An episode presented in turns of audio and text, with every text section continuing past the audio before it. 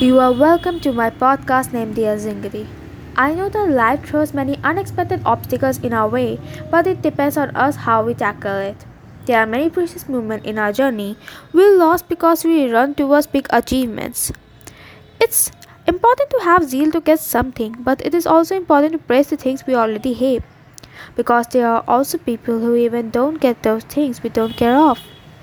I'm Safi Sanaya here to help you a little by giving you a few short tasks which is very easy to complete and will not take much of your time but will give you a new way of looking towards the world around you. I hope you are ready for a change. Have a nice day.